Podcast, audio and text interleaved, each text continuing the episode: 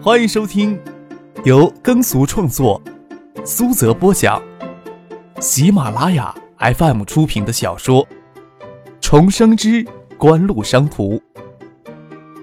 精彩继续，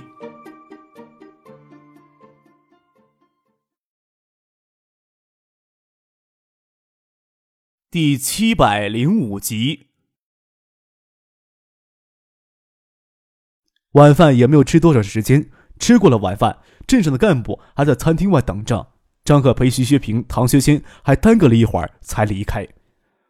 东塘湿地公园的投资虽然未来有地产上的巨大收益可以期待，但对张克个人来说，真的希望能有一处晨起西落、观看壮丽鸟群的地方，也无怪给翟丹青嘲笑。张克的脑子里都装着奢侈的愿望。在兴亭获得巨大瞩目的同时，金山市难免有给边缘化的迹象。就徐学平、梁伟发、唐学谦等人的看法，金山是江南的省会，但却没有必要一定将所有的经济资源都堆到金山来，也不符合金山发展的规律。此时向清廷倾斜，更有利于全省经济的复苏。在供水、供电、交通、通讯等配套工程日益完善，东山港的建设也小步提速。东山港、钢铁基地、造船基地等三大工程马上上马，这段时间每天投入的建造资金平均高达四千万以上。等到建设高潮期，日均投入资金会有数倍增长。之前，兴亭工业基础薄弱，基础设施建设滞后，经济发展要远远落后于北面一江之隔的海州。人均国民生产总值甚至不足一千美元，三百万人口的兴亭，国民总值才两百二十亿。在经济比较发达的华东地区，兴亭可以说是投资的荒漠。局势的变化需要一个临界点，对于兴亭来说。东山岛的建港工程进入实际的实施工段，港口工业区列为国家级的港口工业经济区，兴亭自然就成了投资的热土。特别是对海港资源依赖性严重的重工业，除了锦湖参与投资千万吨级的钢铁制造基地，以及杨浦造船产业基地之外，华电集团投资十亿建造的临时港口装备制造项目，也在这个月打下了基桩。除了华电的投资外，中海油于日前完成了在东山港区投资建造。东海石油生产支持基地的工程规划计划投资达十五亿，为东海海上探区各类海上作业平台提供物资补给，并建造仓储基地。离开了东塘镇，张可夜里就住在了省政府给唐学谦在金山安排的住所里。不管外界还是唐学谦、顾建平，都把张可当成准女婿看待了。只不过在唐学谦家里跟唐庆同房，却是妄想。唐学谦在金山的住所是栋位于灵崖湖畔的两层小洋楼。周景瑜担任金山市委书记时，也住在这个别墅区里。这里是金山俗称的省长小区。除了徐学平之外，其他省委常委差不多都住在这里。小楼里平时就唐学谦、顾建平，还有一名本地的保姆住在这儿。在车里，张可还贴着唐静的耳朵，要他晚上偷偷溜进自己的房间里来。唐静低声笑骂张可无耻，在自己家里。当然有勇气朝张克张牙舞爪。灵崖湖是金山市内最大的天然湖泊，前面有座六七十米高的小青山。别墅区里环境优美，小区由武警值守。夜里进进出出的小车很快，但都大多行驶平缓而安静，没有谁白天会到这里来飙车或者乱按喇叭。到了住所，唐静先去洗澡，张克陪唐学谦到书房里聊天。顾建平在客厅里看着他的《还珠格格》。东山港建成之后啊，就是小江流域的能源枢纽了。中海油也将在东山港建仓储基地。今年呀，在赵继东总理的推动下，国民经济对民营资本开放的口子很大。去年几乎收购晨曦纸业都胆战心惊的，今年呢就不再是什么大问题了。你有没有进一步的计划呀？这时候呀，放开口子，一方面是今年有经济紧缩的趋势，要放开口子加大投资；另一方面，国有资本在基础专业领域进行整合，需要领进狼群来刺激一下。张克说道：“我呀，担心经济紧缩的时期威胁过去，国有资本在基础产业领域整合完毕了，中央会对民营资本扶持的态度会有起伏的呀。”九九年可以说是民营资本大跃进的一年，钢铁、石油、化工、民航等前几年绝对不会向民营资本开放的产业领域也都不同程度的开放口子。由于国有企业在各个领域的低效率，使得任何产业向民营资本开放就会产生极为耀眼的聚金效应。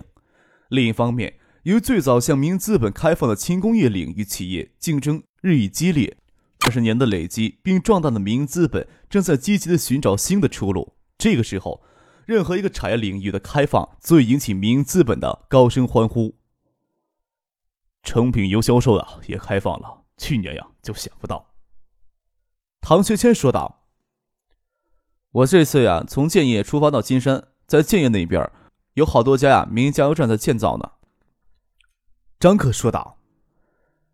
我呀，在建业的时候，几乎内部也有人讨论，可不可以拿出一部分的资金来进入成品油销售领域。至少在东海、江南省，我们投入足够的资本，能在较短的时间里建造足够密集的加油网站。”对于小江流域的成品油市场有着很强的优势。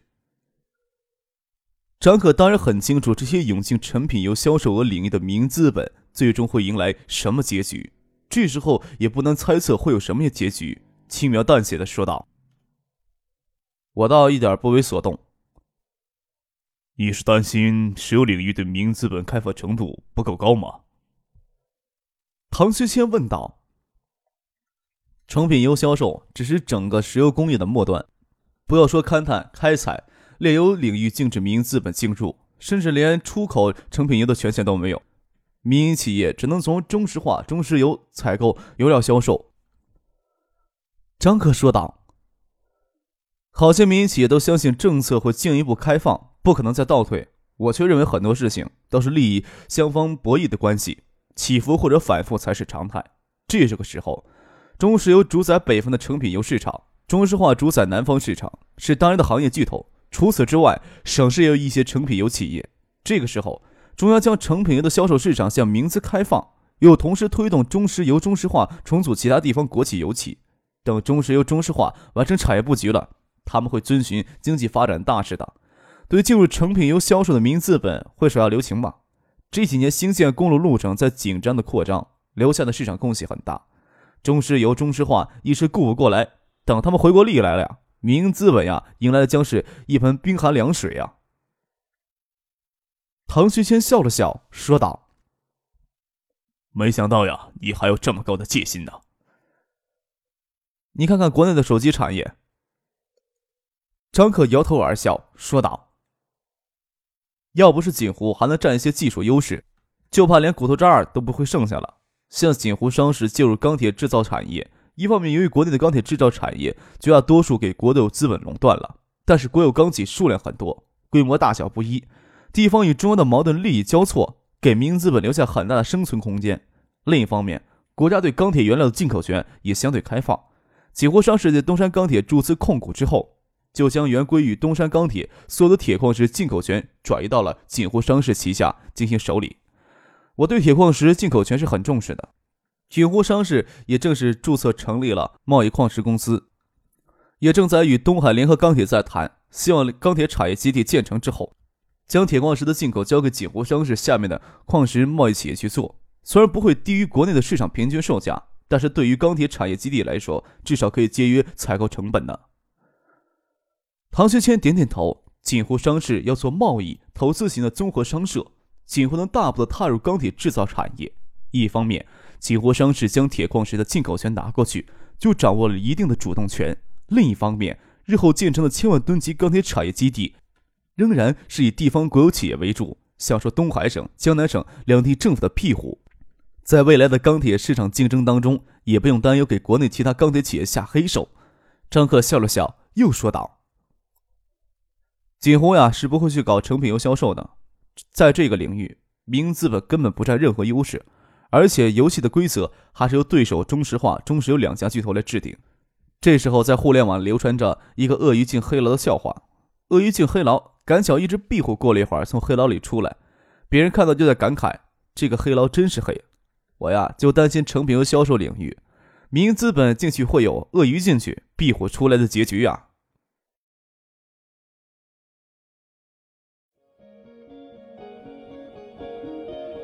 您正在收听的是由喜马拉雅 FM 出品的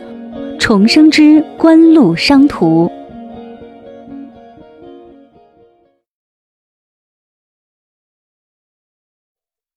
唐学谦笑了起来，才说起提这个话题的缘由说道。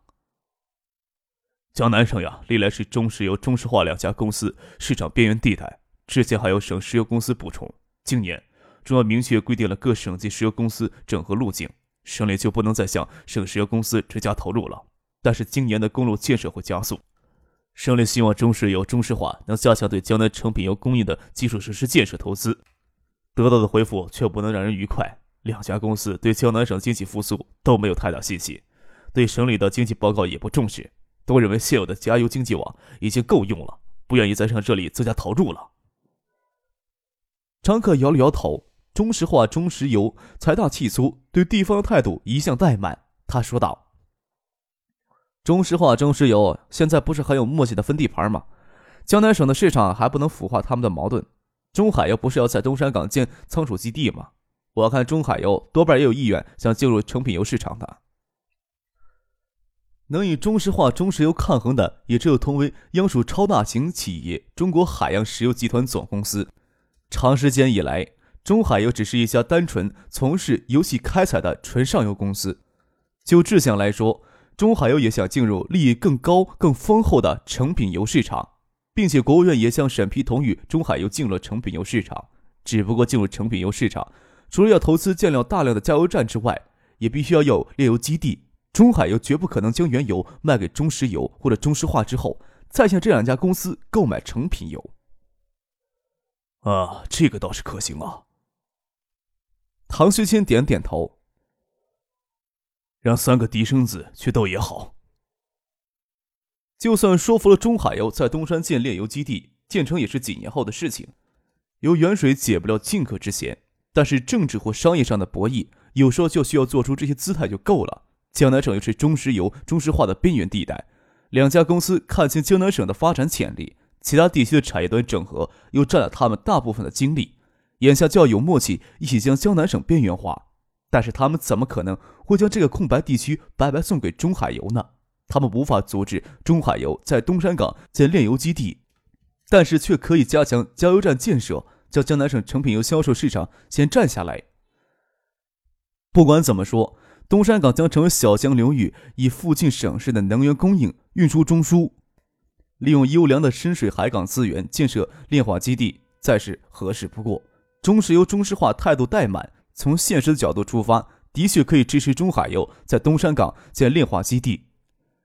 在已有的深水海港区，中石油、中石化已经完成炼油的布局，中海油只能将目光投向新兴的港口城市。中海油在东山港投资建造海上开采直施基地以原油仓储基地，未必没有建炼化基地的意愿。只不过炼化基地投资十分巨大，动辄百亿元上的投资。就是中海油这样的国有企业也无法轻易的就做决策，这时候只需要去轻轻的推一把。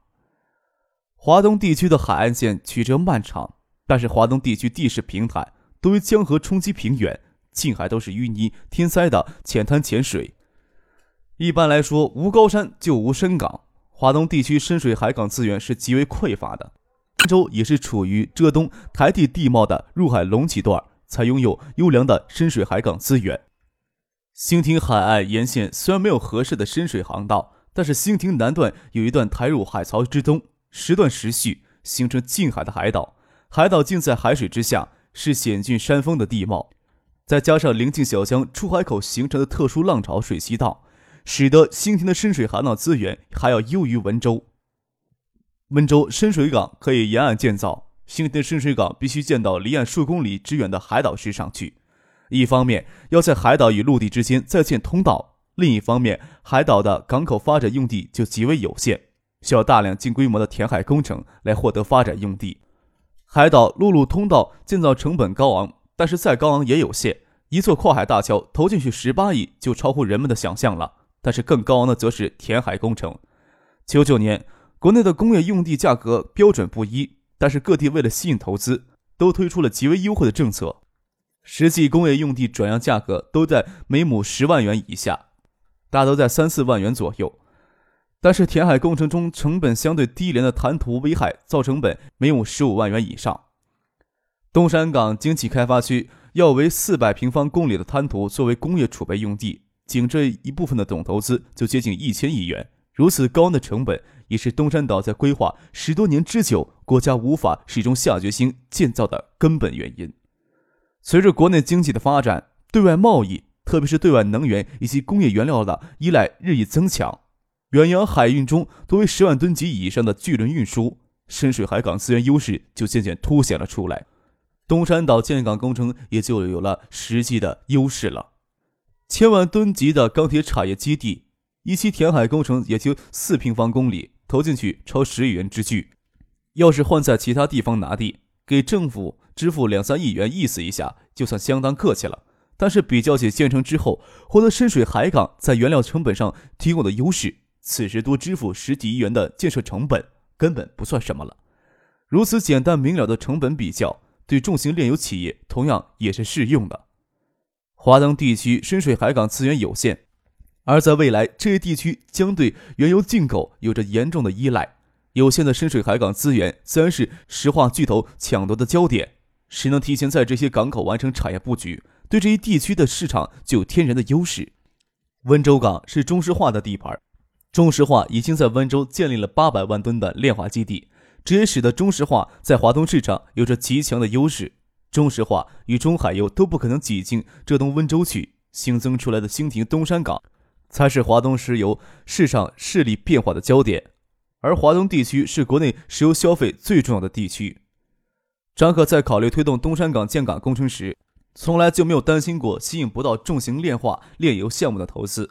在东山港的港口经济规划时，将钢铁造船炼化作为东山港支柱产业来规划的。九八年全年原油进口量达到四千万吨，由于国内原油开采日趋稳定。短时间里很难大幅提升，以后市场每一桶新增的石油需求几乎都要依赖进口。海内外专家都预测，中国的石油进口总油到二零二零年将达到一点八亿吨，预计原油价格会稳定在每吨二十二美元到二十四美元之间。张克却知道，实际到零七年底，国内进口石油就逼近两亿吨了，而实际原油价格峰值会逼近一百八十美元每吨的极限。如果说国家对民营资本开放炼油以及原油进口的口子，张可当然会毫不犹豫地指挥着锦湖商事冲进原油进口、炼油以及成品油销售领域。但是他清楚，中央在基础能源领域的政策坚持，最终只能是中石油、中石化、中海油这三家超级央企航母在国内成品油市场笑傲江湖，掠夺巨利。当然了，由于中海油长期以来都是从事油气开采的上游企业。在炼油以及成品油销售以及其他石化原料炼化销售领域，对中石油、中石化有着天然的劣势，但是并不意味着中海油不想在中石油、中石化压制下突围。另一方面，中石油、中石化却不想在国内市场再冒出一个强有力的竞争对手。虽然这三家企业都同为中央直属企业，虽说之间的市场竞争会受到中央的直接行政干预，但都是各自利益归属。明争暗斗起来，手段可不比寻常建造商场上的尔虞我诈乏味。由于中石化在温州市已经形成了产业布局，没有特殊的原因，在华东地区追加投资不会在温州之外。此时，中石油却忙于华北、东北等地区的产业布局，一时无暇顾及兴亭，实际上却给中海油留下一个极好进入原油炼化、成品油销售市场的缝隙。九八年、九九年。中石油、中石化、中海油都处于产业垄断的初级阶段，还没有从国内的石油市场掠夺足够多的暴利再壮起来。对日后年利润动辄千亿元以上，中石油九八年年利润才一百多亿，起来只从事油气开采、纯上游业务的中海油年利润更低。重型炼化项目投资却是动辄百亿元以上，投资规模小了就不能体现深水海港加远洋运输的成本优势。但是百亿元以上的项目，对于此时的中海油来说，还是有些庞大了。虽然不担心东山港建成之后吸引不来重型炼化项目投资，但是这么大规模的项目拖延起来，拖上七八年也是常事儿。如今江南省将经济复苏的期望重点放在了兴亭，兴亭越早形成经济规模，就越能带动其他地方经济增长。不仅江南省的经济复苏增长希望重点寄托在东山港。作为省里分管东山港建设及产业发展的唐学谦，能否在江南站稳脚跟，也在相当程度上依赖于东山港的快速发展。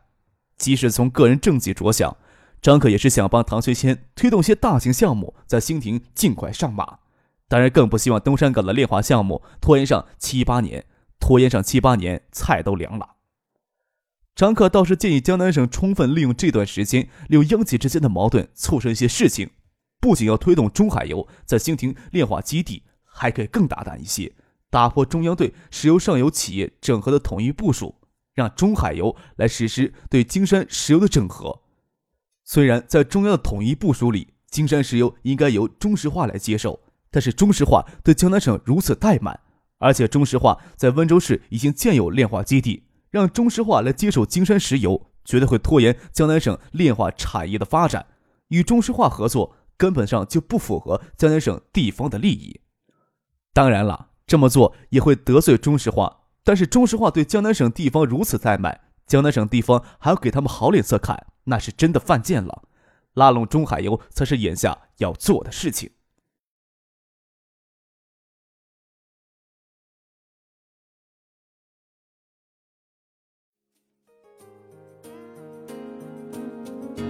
听众朋友，本集播讲完毕，感谢您的收听。